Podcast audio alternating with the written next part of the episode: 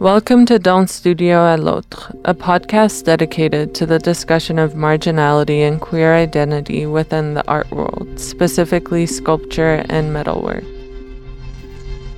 Before we begin, I would like to begin by acknowledging my role as a settler and as an immigrant. I would like to also acknowledge that as we are recording this podcast, we're on unceded indigenous lands. The Kanien'kehá:ka Nation is recognized as the custodians of the land and waters on which we are gathered today. Tiohtià:ke, Montreal, is historically known as a gathering place for many First Nations.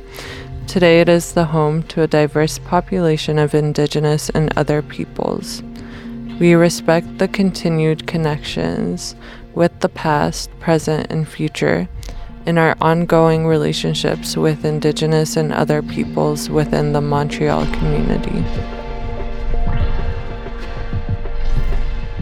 We're here in the second episode out in the art world.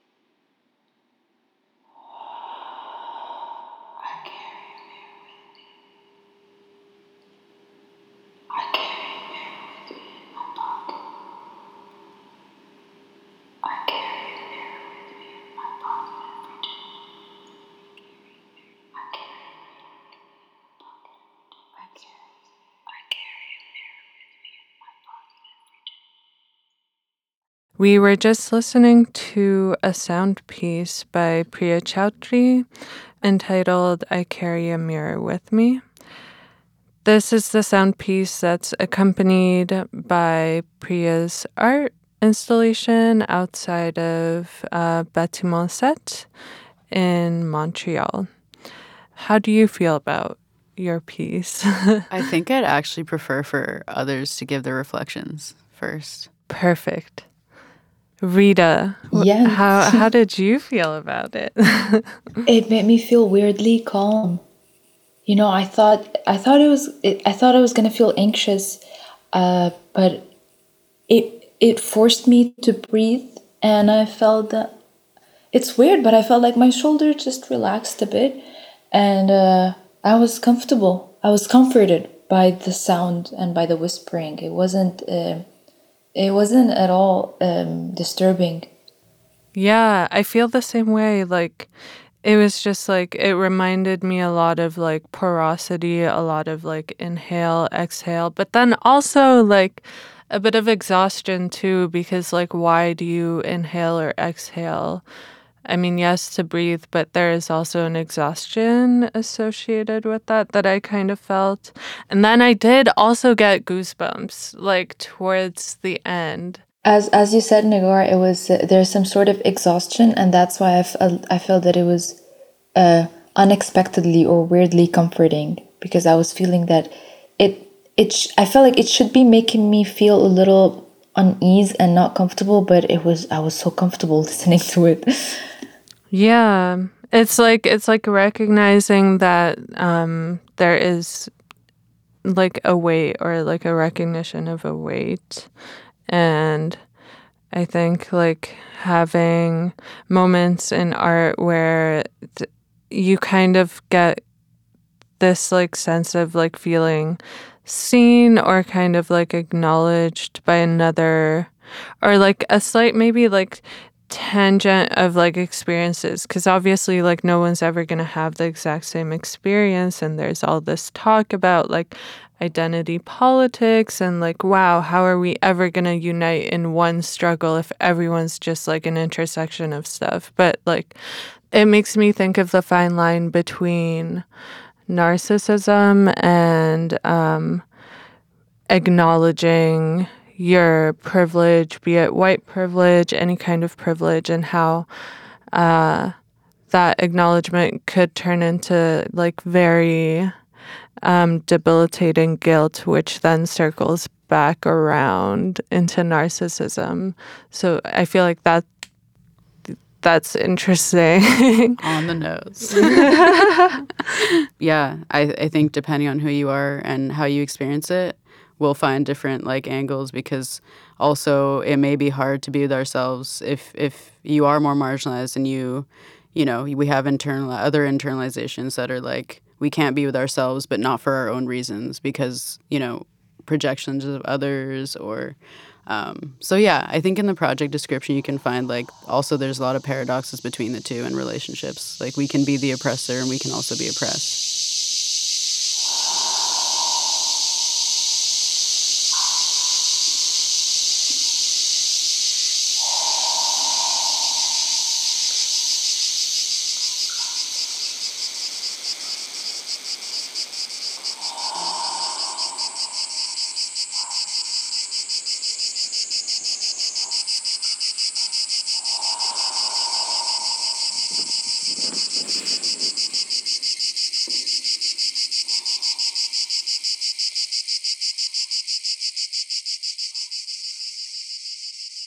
It really feels like my inner child or something. Like there's something about it where recording it was so easy because I just read my poem, but I read it genuinely how it made me feel. And there is a sense of exhaustion. It's it's like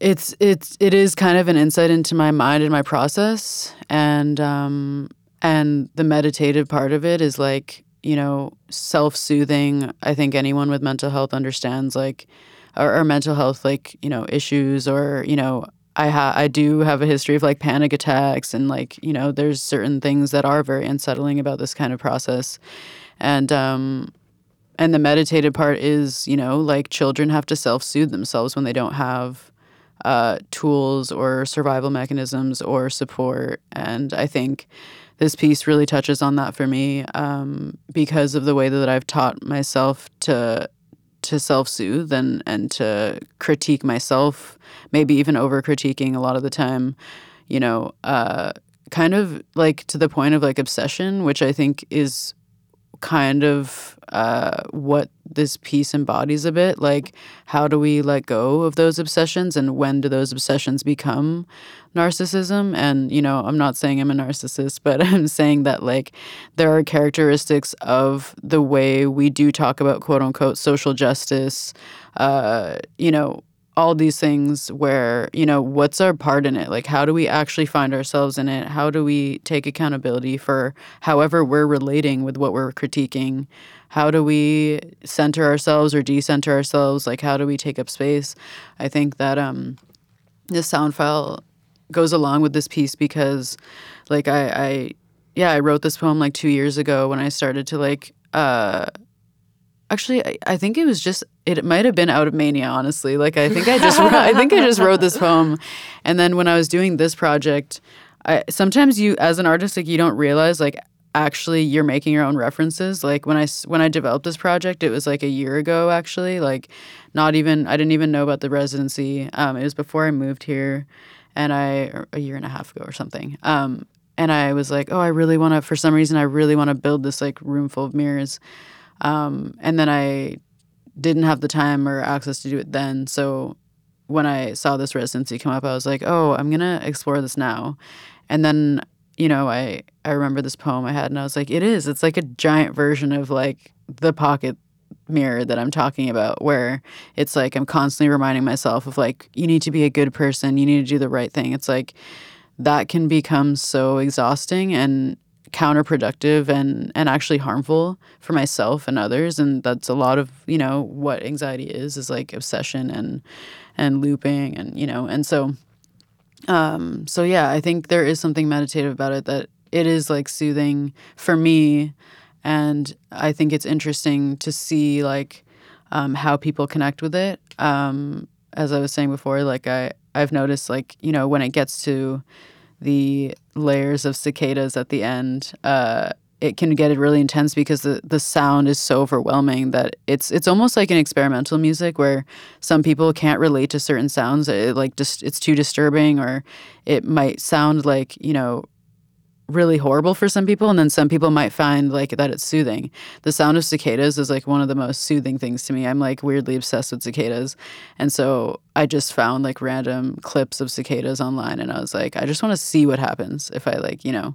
And this was like my first sound file that i ever created so this is like opening up a door for me that i'm really interested in and like more documenting um, processes rather than like exploring music in a way and and not getting too technical. I think there's like a gift in like the um yeah, the sweet spot of like not having like equipment recording equipment and not having you know i know that there's a lot of feedback in that sound file but it's literally me like sitting in my room you know and you can hear like my the movement of my body and like uh, i think that's part of it so yeah i it's it's a layer to add to my installation and and it's funny because yeah, it, it was something that I decided to do along the way instead of like having a physical like manifestation of like words that was supposed to kind of represent this like manic process.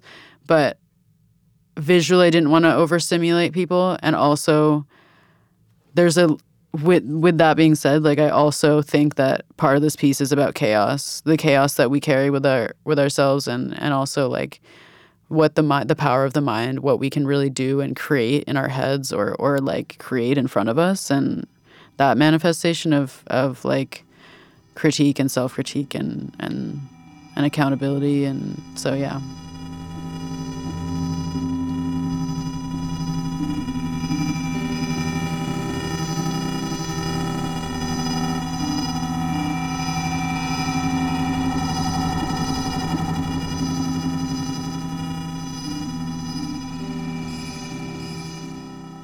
because like as an emerging artist i'm really under the radar which i think i enjoy i think i right. was kind of talking about that before where i like it's uh, i don't know if i'm uncomfortable taking up space necessarily but i like there's something about releasing work that's super yes it's vulnerable but it is it does make you very vulnerable to like uh being commodified or I, there's something about like releasing art that makes me feel like it's not the authentic purpose of why I feel it because it's so spiritual for me. And so it's almost like telling someone what my spiritual practices are. And then I'm like, oh, like this isn't something right. you like put into words. This is like something you experience. But I'm learning how that's developing for me. Obviously, my thoughts around that. And, and that's part about being like being vulnerable. And with this piece, I like felt like I was like really letting go of that fear of being seen or not even being critiqued, but like that it's not mine anymore. Right. And yeah. I think that's um, an amazing feeling. I've realized that like I actually it's not mine, and I don't want it to be mine. Like I actually don't care what happens to the piece at this point. Like I don't want to save it in a little box and like keep it with me for the rest of my life. It's a giant like seven foot thing, and I don't have space for it in my life anymore. So it is everyone else's now, and I like how. That's why I love the fact that interactive sculptures are like, you know, they're for everyone. They should be for everyone.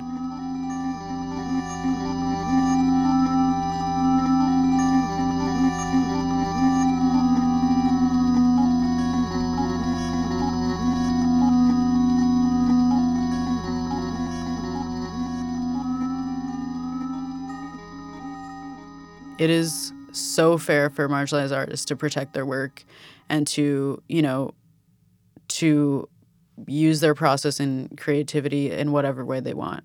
And that's why I think there's like so much depth to like marginalized artists because it's like, yeah, there's some stuff they release, but imagine all the stuff that like people are creating and this goes for any artist like imagine all the stuff like we're creating that we aren't releasing and i mean that's like my whole life. I would say i'm an artist but at the same time like i don't have much released work because i've just been like surviving through art for like my whole life using it as a coping mechanism never like re- releasing anything. I have like 12 journals that are full of writing that i like would like to turn into a book but there's like so many steps of like towards vulnerability that you have to take because it is dangerous out there and and like how you express yourself and and what people use uh you know use that's yours quote unquote yours. And you have to be okay with things not becoming yours essentially. And i think i'm just learning to to do that. I agree with you, Priya, so much on how liberating it is to let the work go. I think this is one of the really best things about having public to, to do public art is that the work is not yours anymore. And it has a life after you. You're just um, a tool. You, you made it and that's it. That's your role in the whole thing. And i find that i find that great. And and um, yeah it's a weight that that is off your back. Um, however i feel like i approach art making uh, differently to me it is uh, i chose art as a platform for active for activism. You know i feel like i chose art um, to be a tool for me to uh, to reclaim my once my once suppressed voice i can say. You know i grew up in a in a place in a country where the system uh, the political social system was pretty oppressive.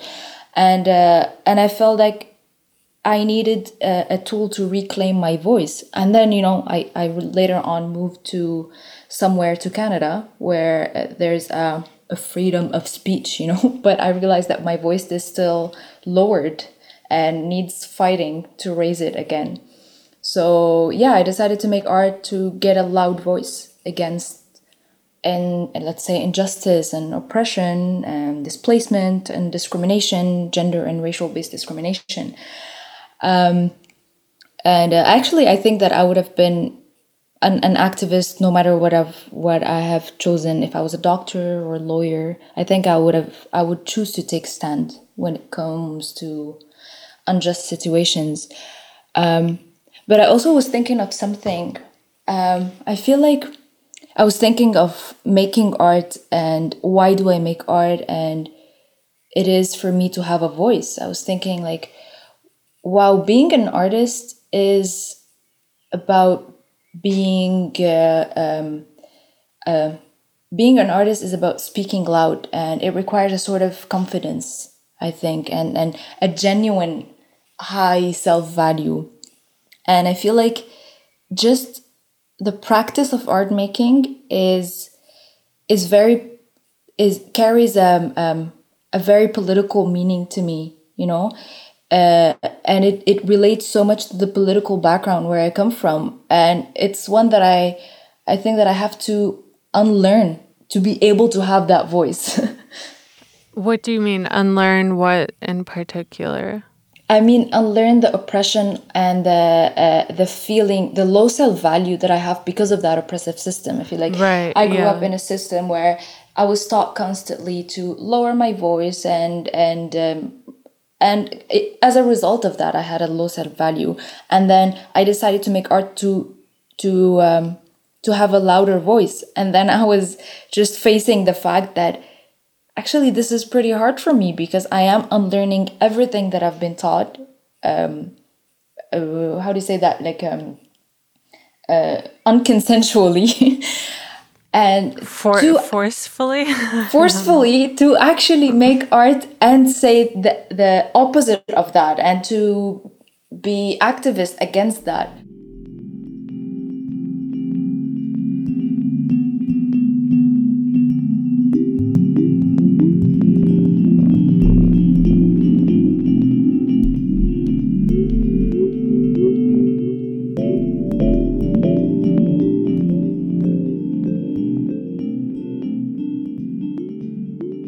a lot of the time, art making um, does end up being more prevalent in places of privilege because um, a like you've you've been raised in a situation where you're told everything you have to say is important, you know, like which I'm I'm sure there are a lot of people like that, but I feel like a lot of the time there are people who like have really actually like really important things to say because they've experienced injustice, but um you know, are lacking this like go ahead or like access to to do it. And also as like um, coming from like an immigrant background, um, I feel like a lot of immigrant kids are like very much discouraged from like going into art and like I don't know. My parents would be like, "You want to be an artist? Like,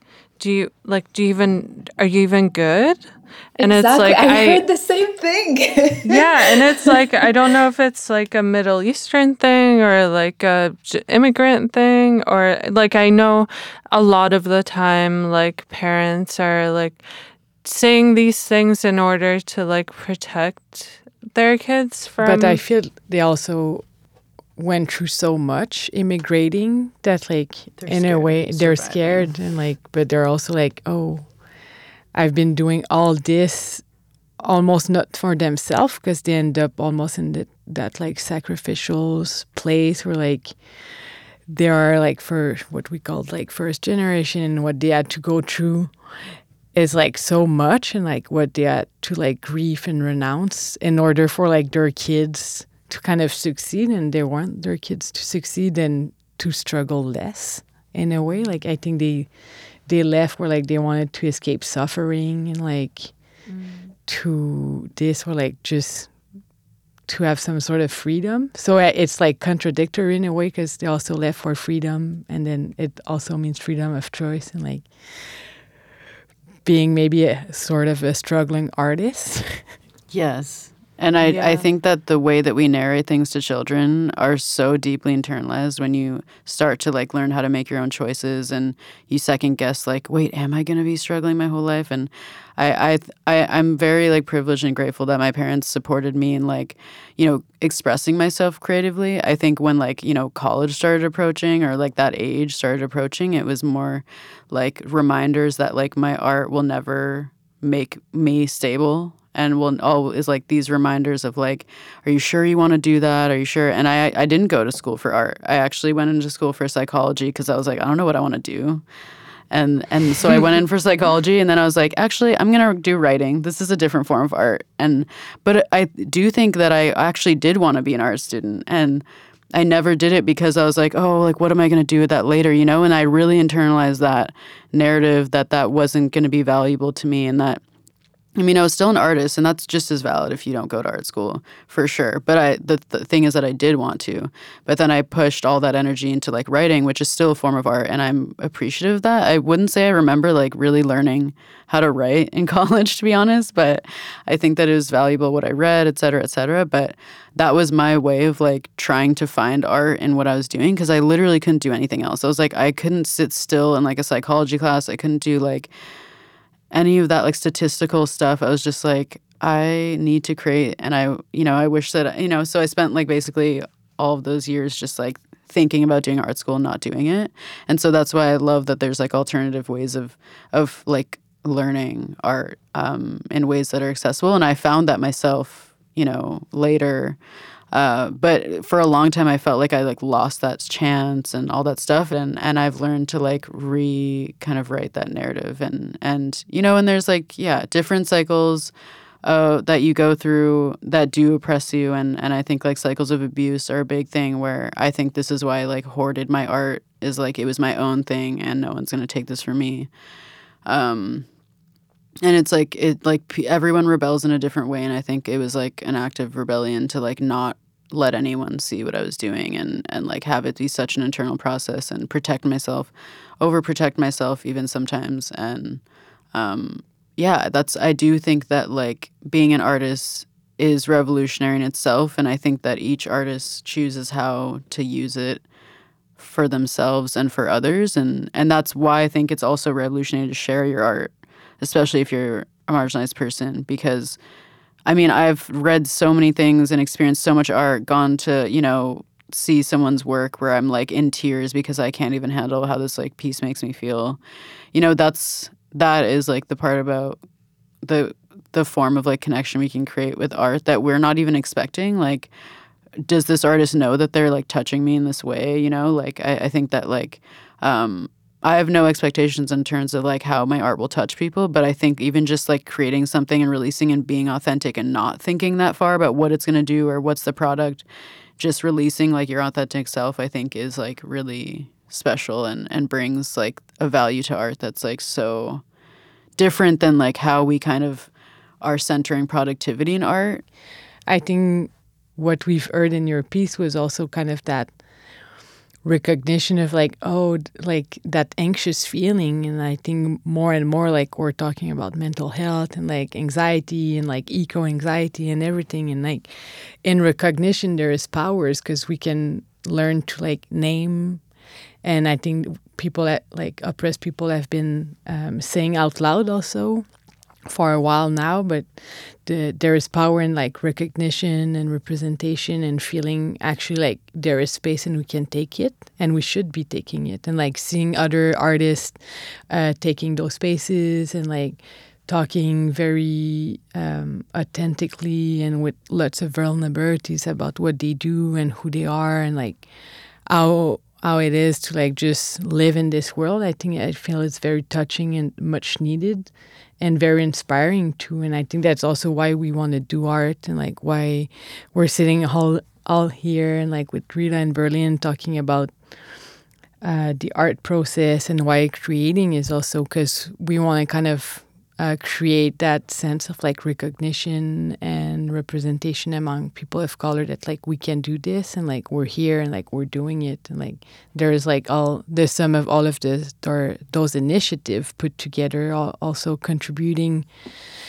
to like creating another world. And i think i think what we've seen in the past year with like george floyd and like the cages being uh like um sh- like shake like it's not just like i i'm thinking back in my teens i'm like wow like nowadays like when we look at the kids you're the youth you're working with priya like they are so they're so bright and intelligent and like much more confident than i remember myself being as a teenager mm-hmm. also like having a voice and like thinking like what you live is valid not trying to hide it or not trying to kind of fit in into that white world. I think that was more of my experience of like trying to blending in or like not being able to in a way, but and like being rebellious at the same time. But I think deep down that's what I had internalized. It's like that whiteness and like wanting like unconsciously wanting to be white. So I think we're moving away from that and that's that's very hopeful and nice. Thank you for sharing that and and one thing I'll say quickly is just like that's why my piece there's an aspect of protection to it, which I've really learned about this year and, and with working with a lot of different young people um, who I'm very inspired by is just like it's not there's no shame in protecting yourself as well. And that's why my piece when you go in it, I mean, A, if you are overwhelmed, you can open the door, sure. You can see the outer world if you want, but you can also close it and there the top is open. So it's like you can you know there's a lot of breath that exists in the space as well. But there are nails you know along the top and it, that's like to protect. And i think i've learned a lot about like working with other marginalized artists and young people in general like there's a lot of shame about protecting ourselves. We feel like we're putting up walls when really like there's no shame in it. And i think um, that's just kind of a message i want to leave off with because uh, I think, yeah, I think it's stigmatized to protect yourself, and no one can really tell you how you're doing, how if you're doing that wrong, or, um, yeah, and being guarded is okay. And I think also this project has taught me how to like open up myself and share with community and and you know seeing Rita's piece is super inspiring like something that's so open that everyone wants to come sit there it's such an interesting contrast with my piece where it is providing a space. I appreciated Nagar saying that like they're both providing a space in a different way, like whichever one you want to choose, and and they actually both are very intertwined. Like if you're sitting on a bench, the seesaw, uh, picnic table by yourself, it's like I'm carrying all this weight by myself. It's a even that's like a social experiment, you know. So yeah, I don't know. I love that both of our pieces kind of like are interconnected in a, in contrasting ways. Yeah, definitely. I feel like they both work really well in conjunction with each other. And although they're kind of like stationed far apart, it's like a nice conversation that they seem to hold together from what I imagine. and they can be experienced in live at Bâtiment so they're outdoors and maybe over, I don't know when you'll be listening to that podcast, but for sure spring and summer will be a, the best moment to experience them.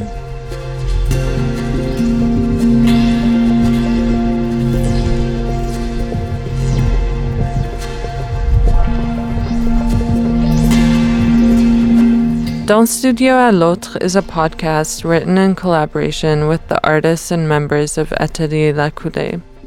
Sound, sound editing, and mix by Magneto.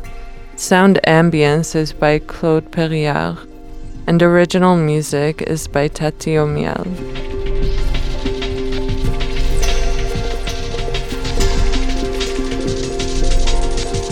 Stay tuned. Next episode, Rita will be talking about how she uses public art to queer public space.